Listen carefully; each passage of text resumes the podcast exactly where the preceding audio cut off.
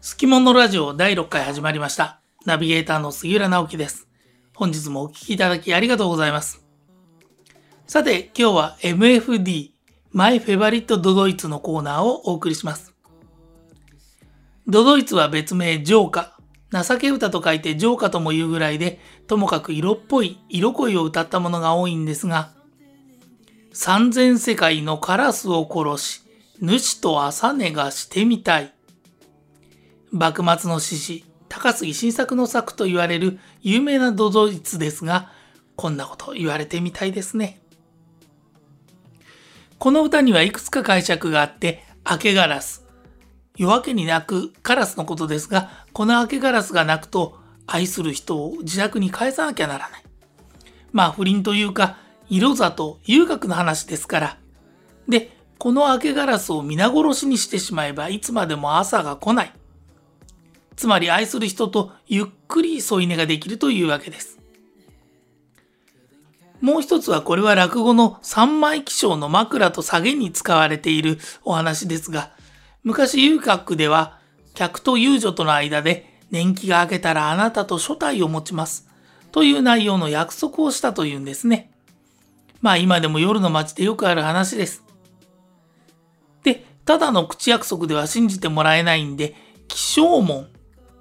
怒る、受け負う門ですね。と書いて起床門という内容証明のような証文をこさえたんですね。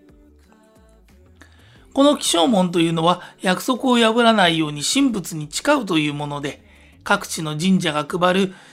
五王法院、牛の王、宝の院と書いて五王法院という五符、お札の裏に書くのが通例でした。中でもよく用いられたのが紀州の熊野三山の五王法院でして、この五符には熊野三山のシンボルであるカラスがプリントしてある。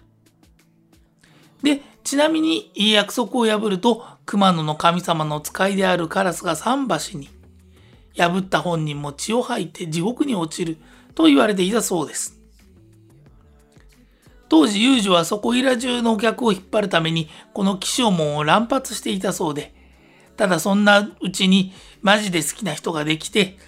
熊野三山の五王法院の気象門を保護にする。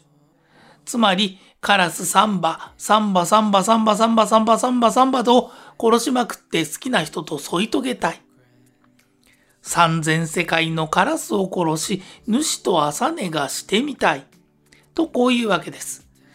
まあ言われた方は男冥利につきますね。ちなみに、えー落語の三枚起床、古今亭新潮師匠のものが、これはまあ結構なものなので、概要欄に YouTube の URL を貼っとくんで、ぜひ一度ご覧になってみてください。では本日はここまでということで、もしこの番組を気に入っていただけたら、Apple のポッドキャストや Spotify で定期購読をお願いいたします。